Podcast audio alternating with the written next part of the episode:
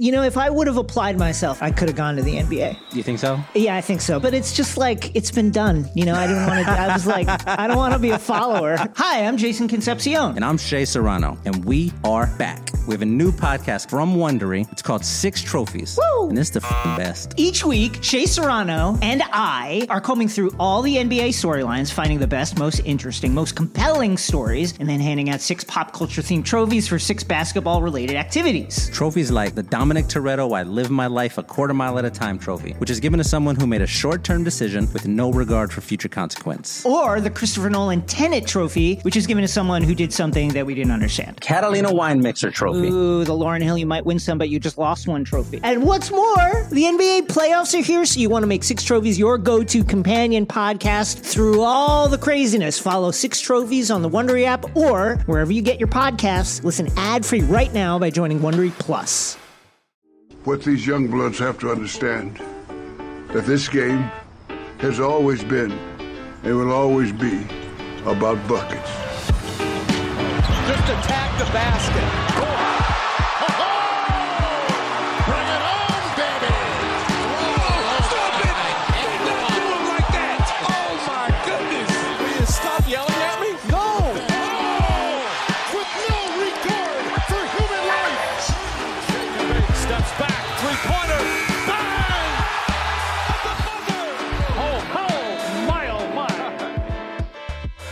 Buckets. My name is Matt Moore. I'm the senior NBA writer for the Action Network, joined by Albert Wynn, aka the Analytics Capper. You can find him on Twitter at Analytics Capper. And this is your weekend recap. This podcast brought to you by FanDuel Sportsbook, where you can get the absolute best odds on everything that you're looking to bet on the NBA or any sport this season. Albert, it was an eventful weekend, and there's a lot of places for us to start, but I can think of none better than with Anthony Davis and the Los Angeles Lakers, who are back. And they're the talk of the town and they're the talk of the league, and AD's going crazy. And so we got to talk about what the impacts are. Uh, last two weeks, the Lakers are fourth in offense, 16th in defense, and sixth in net rating over at cleaning the glass. In AD's last 10 games, he's averaging 34 points per game with 15 rebounds and 4.3 stocks, steals plus blocks per game, shooting 63% from the field, 42% from three, 86% from the line.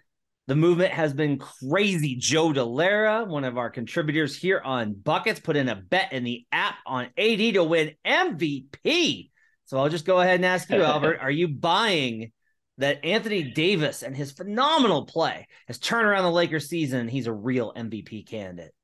Man, Matt, all those positive things. AD playing well, LeBron's return, Russ is awesome off the bench, and the Lakers are still 12th place in the Western Conference. Yep. They are 8 and 2 in their last 10.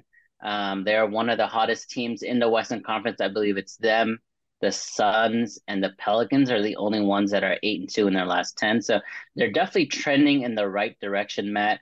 But as far as MVP, and we kind of alluded to this last week, um, he's been great playing great basketball and he's playing a lot of games, right? He's only sat out one or two games so far this season. You don't expect that to continue. I never expect an injury. I never expect someone to go down, but just to, you know, go after his history and his just long, long list of injuries in his career, you just have to be mindful of that. So I wouldn't lay so much money on an MVP bet. They have to basically go, you know, they have to win 80, 85, 85% of the rest of their games to be up in the discussion as a top four seed in the West. And that's the only way he's going to win MVP. So um, it's a great story. It's great to have the Lakers be relevant again in the NBA. I mean, once they're good, NBA is always better when the, the Lakers or the Knicks are good. Um, but it's it's a far fetched dream for him to be MVP. Yeah, I think um, it's interesting because I, I'm not going to say that you're buying him at the peak of value because we don't know exactly where this is going to end up. And it's entirely possible that he keeps up at you know a torrid pace for a while and it gets even shorter. Uh, so here's here's a good example of where AD is at since this streak started for the Los Angeles Lakers back on November 13th. Um, AD has an expected EFG, expected effective field goal percentage of 41.6, which is very low. He has an actual EFG of 54.3, which is very high. He's shooting 12.6% over that mark. More importantly, AD is just not going to hit jumpers at a 54.3% rate. And if you're like, why not? Well, I'm just telling you that's based off of literally every time in his career except for the games in the bubble. If he was in the bubble, I would be like, yeah, no, he can do this. This is what he did in the bubble last time. We have a wide range of history with Anthony Davis's jumper, and it never sustains itself like this. So likely some regression there and think he's been phenomenal. There's no doubt about it. Um, I will say this that you know, the, the, here's an interesting question is okay, Matt, but you're always building these positions on MVP and you bet all these different people. Is AD so far mm-hmm. out of it? Yeah, like the reality is that I still think I'm going to be able to get a good number on him. Think of it this way: so he moved from plus seven thousand to now plus forty eight hundred at FanDuel. It's forty eight to one. We got a long way to go before this thing starts to like lose value, right? Like this thing might move to twenty to one in a week, ten days and that would still be pretty good return and would still provide you an opportunity while giving you another you know week 10 days to analyze whether or not this continues or not. The injury thing is i don't know how you avoid it. There's a reason that they call him street clothes. There's a reason that he's called anthony data davis. Uh, this is just for him a lot of it is how can i put this? It's not pain tolerance. I don't think that that's fair to say but he tends to suffer injuries which he feel limits his ability to compete like he does tweak an ankle and then has to leave and come back. He does injure a shin. He does have knee soreness. He does have these type of things happen to him. It's not like just freak accidents, like he breaks his wrist or whatever. It's just like he just gets banged up and worn down. Um, I think having the kind of guys that they've got around him does help because they've added some centers that kind of helps take some of the burden off of that. The other thing I would I would I need to point out here when we look at the Lakers. So since November 13th, as I mentioned, uh, they are let's see, seven and two in that stretch. Okay, that's great. It's absolutely phenomenal. Uh, here's who they faced. The Nets were on the second game of a back to back over the weekend, aka the dreaded LA nightlife spot. And as we all know, LA nightlife is undefeated. A couple days later, they faced they had a, a they had a long layoff, right? So they play the Nets on the on the 13th. They don't play again until the 18th when they face the Detroit Pistons at home and they beat them. They faced the San Antonio Spurs, aka the worst team in the league, and they beat them. Then they go on the road to Phoenix and they lose by three. Competitive game, close, but they lose. Uh, then they face the Spurs again in San Antonio. That's a win. They take on the Lakers at home. They have that wild comeback. They blow that big lead at home to the Pacers.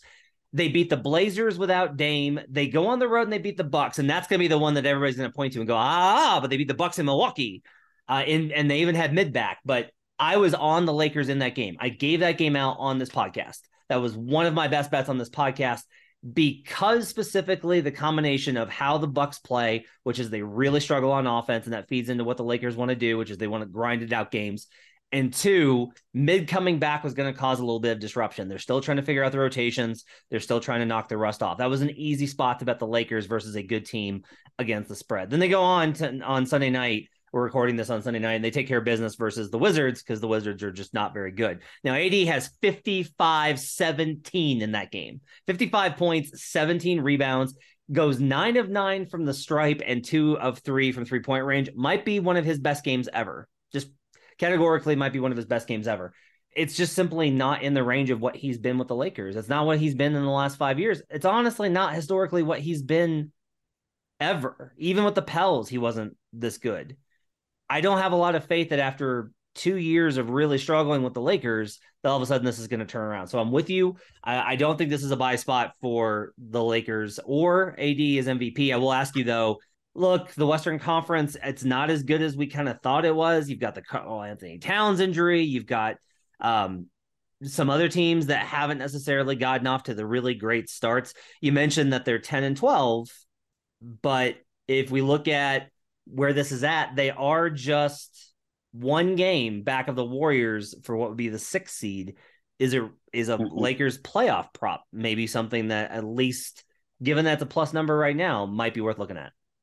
Yeah, I think so. I mean, you still have LeBron and Anthony Davis, and I and like I said earlier, Russell Westbrook coming off the bench is has been a solid move. That's probably been Darvin Ham's best move so far this season. So props to him.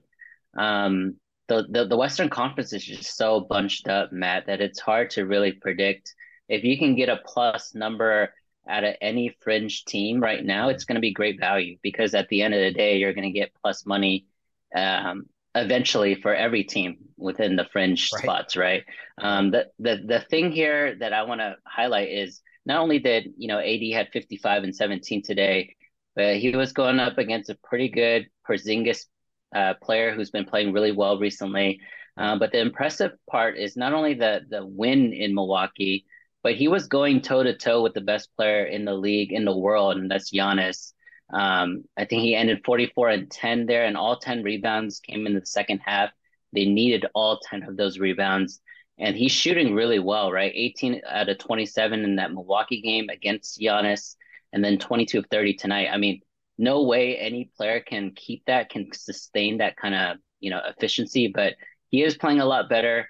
The Lakers are going to play better, and I think they will continue to um, you know play better than what people expected early on. Again, this was a a team that was hurt early on. A lot of their bench players that are playing now were not contributors early on. Russell Westbrook was still a big problem, a big issue for them early in the season. And again, Darvin Ham is a first year NBA head coach. So he's going to go through some growing pains himself. And I think as long as they can stay healthy, which is a big if because these guys are older um, and a lot of mileage on them, I think they have a chance to make the playoffs for sure.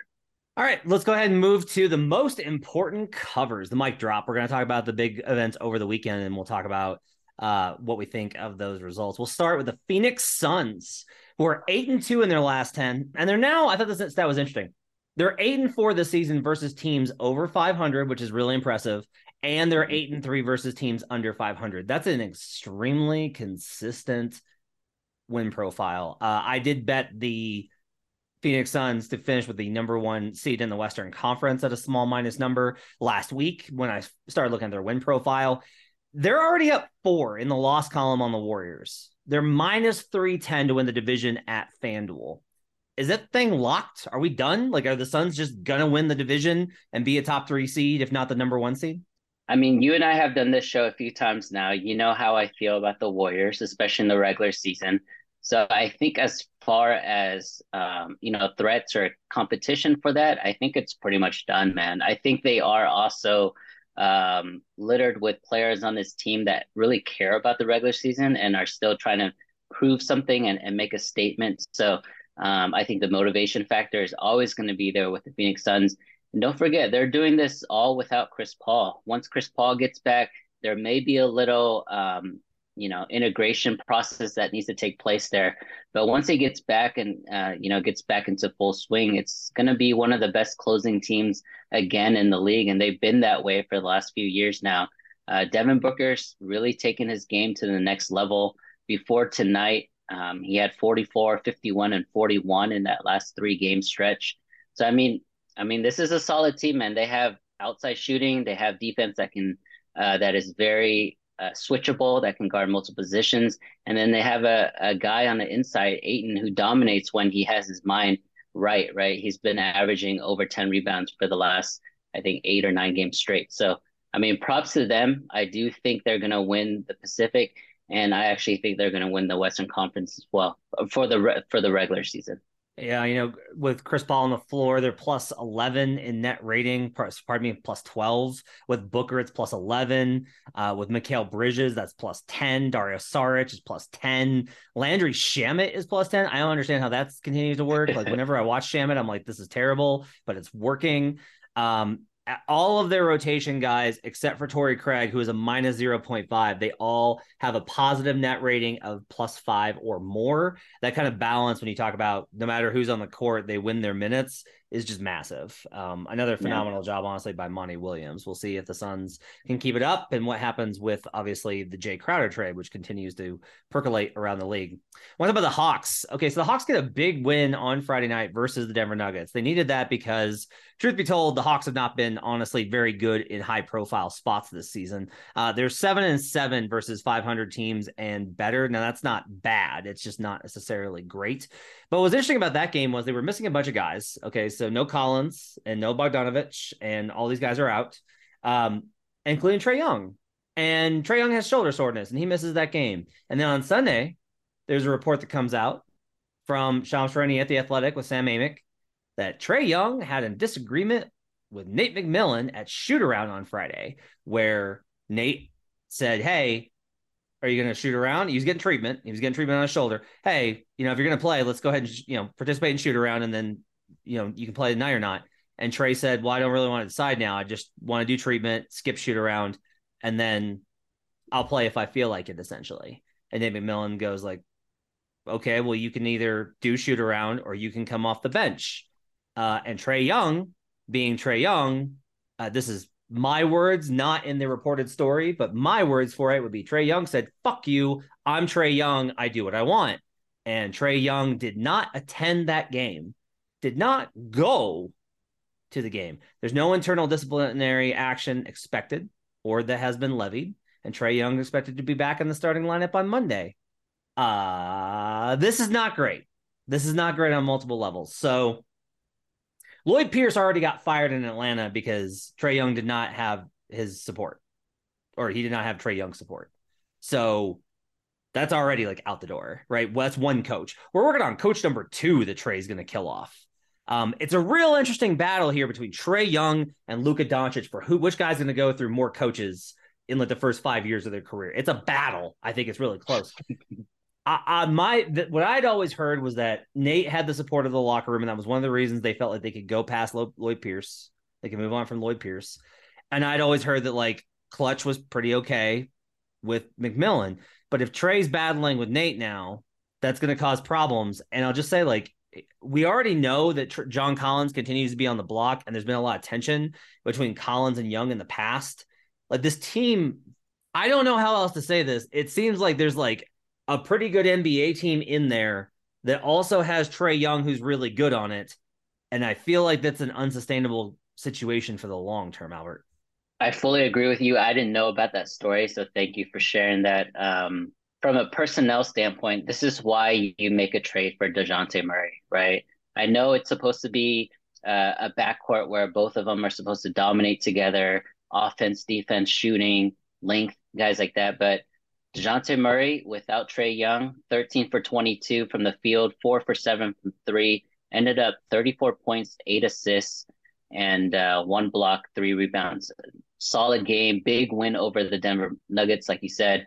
Um, I'm not saying Trae Young is expendable. I'm not saying he's asking to be traded because I think he's one of the one of the guys that kind of can call his shots for a franchise like Atlanta. With that being said, man, I'm looking at Nate McMillan coaching stats, right?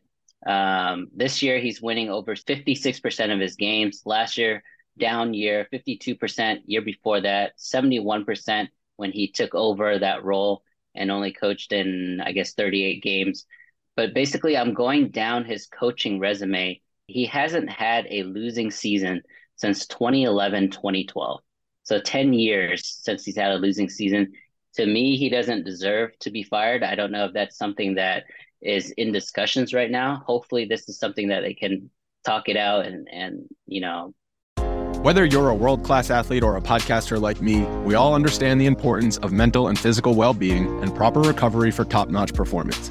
That's why I'm excited that Unifyd Healing is sponsoring podcasts on the Blue Wire Network.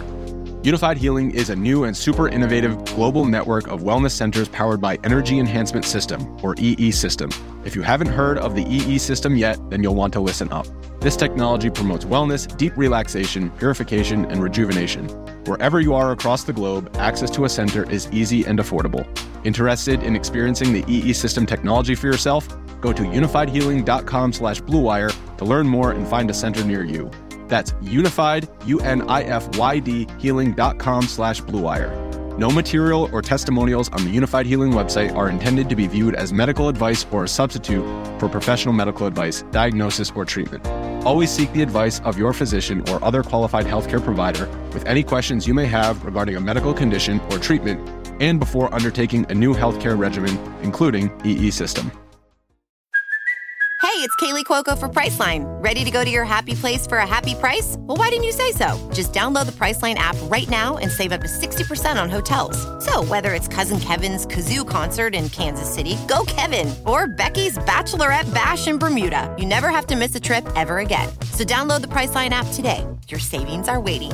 Go to your happy place for a happy price. Go to your happy price, Priceline.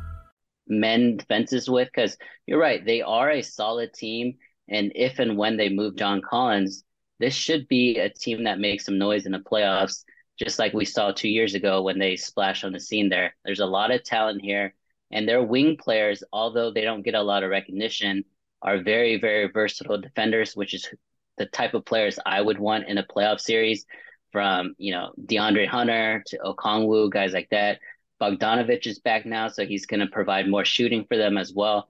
This is a solid team. Hopefully, it just gets worked out.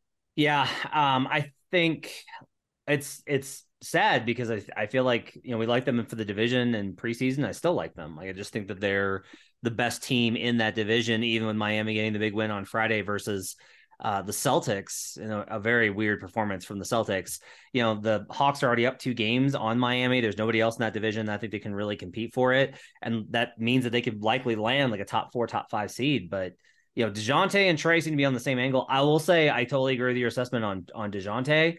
Trae hasn't shot the ball well this year. I'm just going to tell you, like I've been on a bet stream with the Hawks when Trae had to go out with injury, and they looked awesome when Dejounte was running the team. Like when it's DeJounte and all these weapons, they look really good. Like they just mm-hmm. do, and they play with a little bit more of an edge than they do with Trae. Um, and they're never going to move on from Trae, which is, I think, kind of a problem. I'll say this though, like I don't know that Trae Young is good enough for you to to constantly kowtow to. So how they handle the situation is going to be very interesting because I don't know that Trae Young is good enough for you to be like, yes, we'll fire a second coach and yes, we'll do all this and all that and the other. And really, what this comes down to is another case of an NBA player being like, I don't know if I want to play or not. Uh, I don't know. Which, you know, again, I'll just say that's what the money is for. Uh, the Pelicans go to 2 and 0 versus the Spurs and the Nuggets this weekend. Obviously, the Spurs are are just the tank is on. The tank is on. on. That's for uh, Matt Mitchell, who asked me to sing that the they do the knock off the Nuggets though uh, on Sunday. A really impressive performance. Jose Alvarado goes for a career high they continue to get this done with injuries to various folks in the starting lineup. They're now on the longest winning streak in the NBA at four, and they are still a plus number at FanDuel to win the division.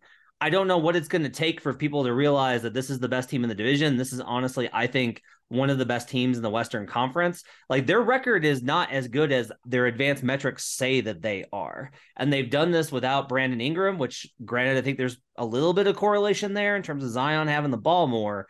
But I, I just got to tell you, Albert, I love these Pelicans futures that I have. I've got the over on the win total. I've got the division. I've got them as a top three seed. Love where I'm at with this Pelicans team. I think this team is way better than what the record shows, and they're one of the best teams in the West. Fully agree, fully on board there, Matt. We talked about them last week. Uh, I guaranteed you last week that they're going to finish top four in the West, even through their struggles. But if you dive deeper into the numbers, not only do they have the best record in the Southwest, leading the Memphis Grizzlies and Dallas Mavericks, but their point differential is second overall in the Western Conference at seven points. They average 117 points on offense, and only give up 110. Um, this is a great team, and I I'm gonna say it again. There are teams that are awesome for the regular season and teams that are built for the playoffs, and this is a team that's both because they're motivated to really make a mark in the regular season. They have a ton of young, hungry players that are gonna try every single night.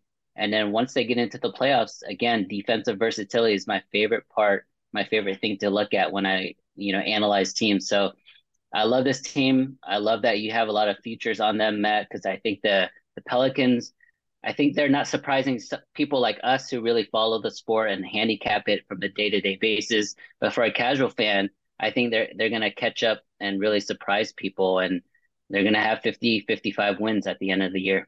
Everyone that listens to this podcast knows how much I love the site Dunks and Threes, which does schedule adjusted uh, net ratings. The Pels actually have the best net rating in the Western Conference, third best league wide over there. They are third best in the league with the seventh best offense and the second best defense. They're one of three teams, along with the Cavaliers and the Phoenix Suns, to hold a top 10 mark in both offense and defense in adjusted net ratings this season.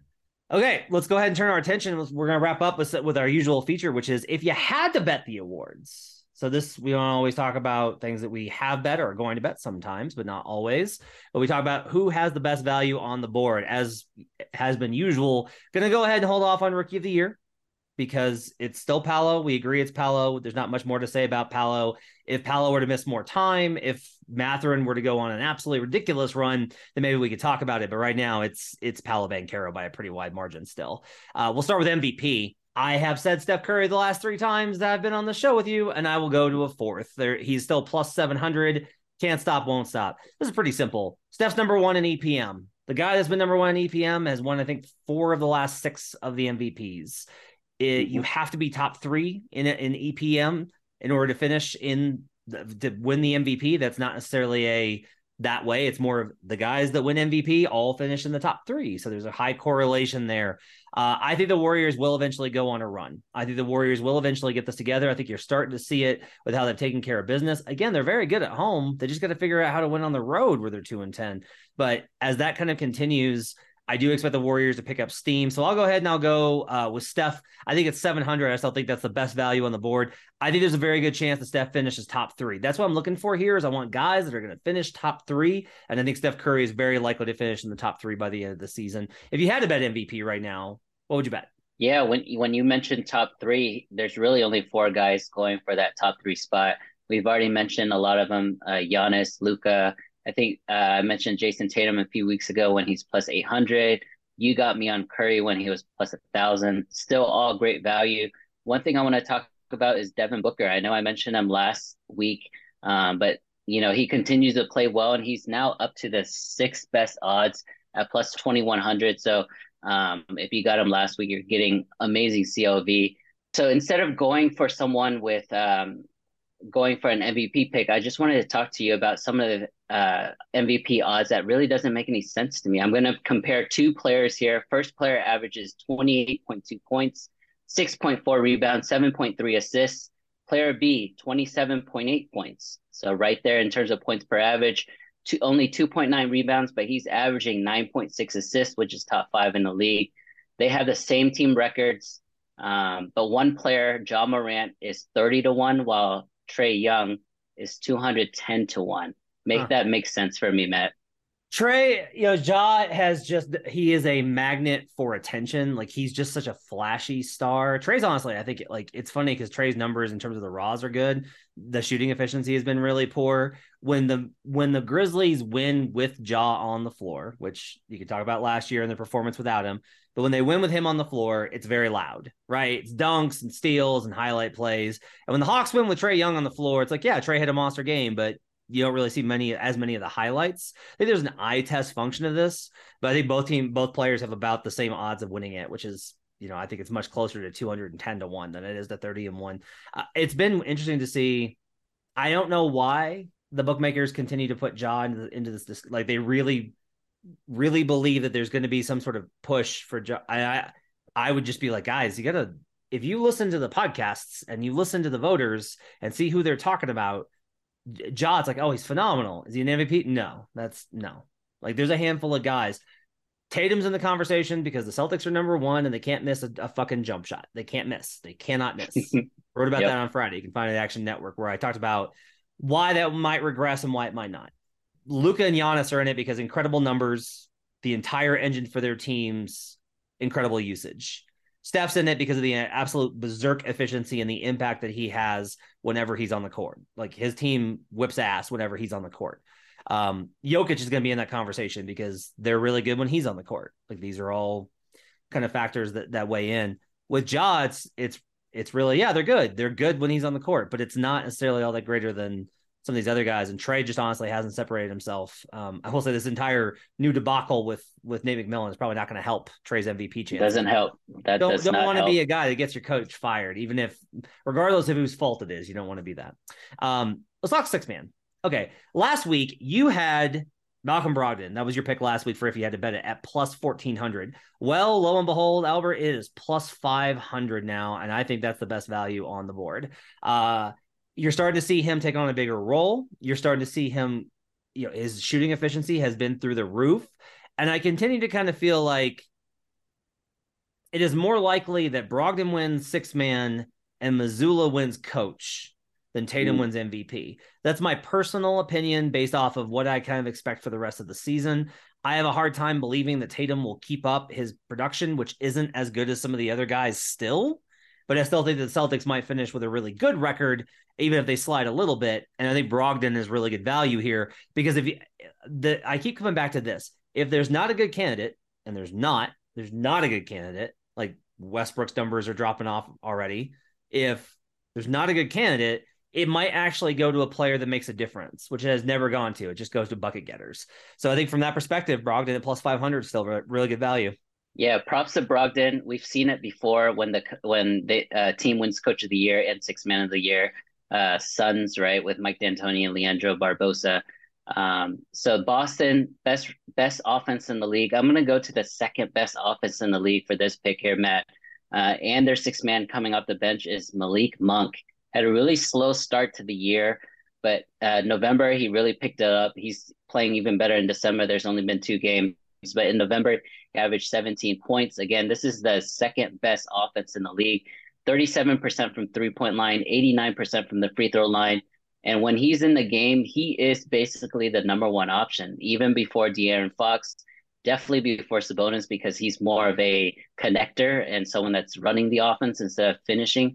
So I like Malik Monk because he's going to get you the stats that someone like a Jordan Clarkson or Jamal Crawford used to get. Um, you know, very high numbers of threes, uh, high volumes, and great uh, percentages. So Malik Monk is pretty good value right now. It's it's similar to how I saw Malcolm Brogdon last week. I think Malik Monk's odds are going to get uh, shorter and shorter as the year goes on. Finally, defensive player of the year. I have a new bet that I made over the weekend, and it's Jarrett Allen plus 4,500. All right. So I'm going to list these numbers, which they should not have any sort of impact on defensive player of the year. They will. If you don't have a lot of rebounds and you don't have a lot of stocks, you're not going to, it's tough. Uh, he has, he's averaging 12 boards. That's great. Three stocks per game. That could probably go up.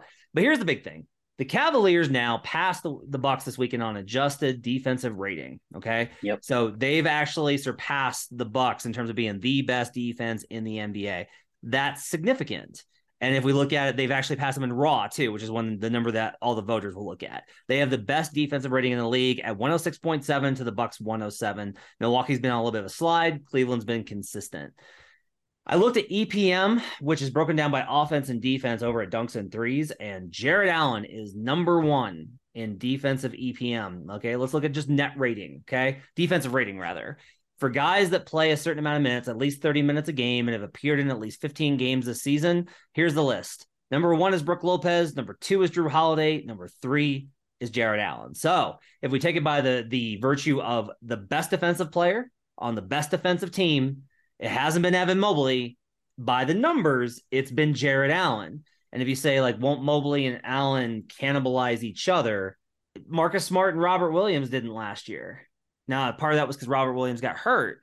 But at 45 to 1, to me, this is great value on Jarrett Allen, who I think would actually probably get some conversation since he plays full time center, uh, the most important defensive position for the best defense in the league. I think that's a great pick, Matt. And I think Jarrett Allen often gets overlooked because everyone's enamored with the potential of Evan Mobley.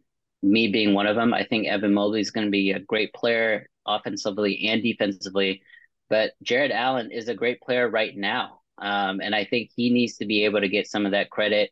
You're right, best player on the best team. And he's always going to get, you know, the rebounding numbers as well as steals and blocks. So I like that number a lot. Uh, I like Jarrett Allen pick a lot. For me, I'm just surprised that Brook Lopez is such a big favorite. I think he's minus 100 right now, which is insane to me because I think there's so many other really solid defenders. I know Brook Lopez right now has been the best defender on, I guess, a top two defensive team. He's averaging three blocks a game, which is super impressive, leading the league. But I mean, only 5.9 rebounds, only 0.6 steals. And I say only in jest, but it's not something that really jumps off the page to me. And it's reminding me of the 2012 2013 year when Marc Gasol won. And it's not that Marc Gasol was a bad defensive player. He didn't have numbers that jumped off the page either. And he had a team, a defensive team that were really, really good around him, right? Tony Allen, first team all defense. Uh, Mike Conley was, you know, one of the league leaders in steals that year.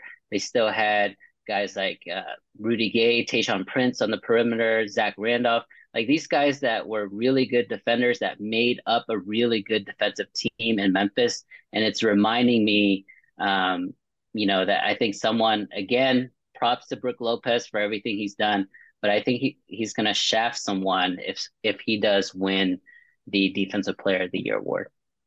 I don't agree. I think the defensive that so much with like it was with Gasol, it's about savvy, it's about smarts, and it's about positioning. Brook Lopez is mm-hmm. always in the right position and he always defends in the right way. It's those guys that make these insane weak side blocks where they over chase and leave the other side open and you get wide open dunks because they decide to go chasing for blocks. Those are guys that hurt you. Brook Lopez is able to effectively run drop coverage, which is very difficult in this league. It gets most people cooked, and the Bucks are excellent at it.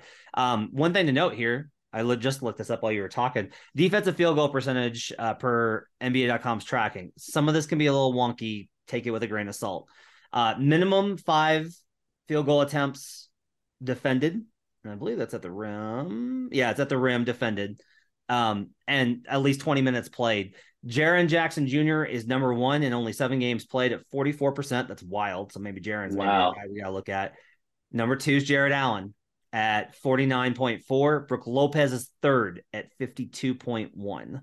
Um, Anthony Davis is at 58. So something to keep track of there. You know, I know who's who's fourth on this list behind Jackson, Allen, and Lopez. No, who is it? Domantas Sabonis. Oh wow! Light wow. the beam at 53%. so uh, there's that stat for you. All right, that's gonna wrap it up for buckets. Make sure to follow Albert on Twitter at Analytics Capper and check out his picks in the Action Network app. The best way for you to track your picks, get up to the second information where the bets and money are coming in on. Make sure to leave us those five star reviews. Subscribe to us wherever you get podcasts. Thanks so much for joining us. We'll see you tomorrow with a best bets episode featuring Albert and Jay Money. We'll talk to you guys then. Until next time, let's get buckets.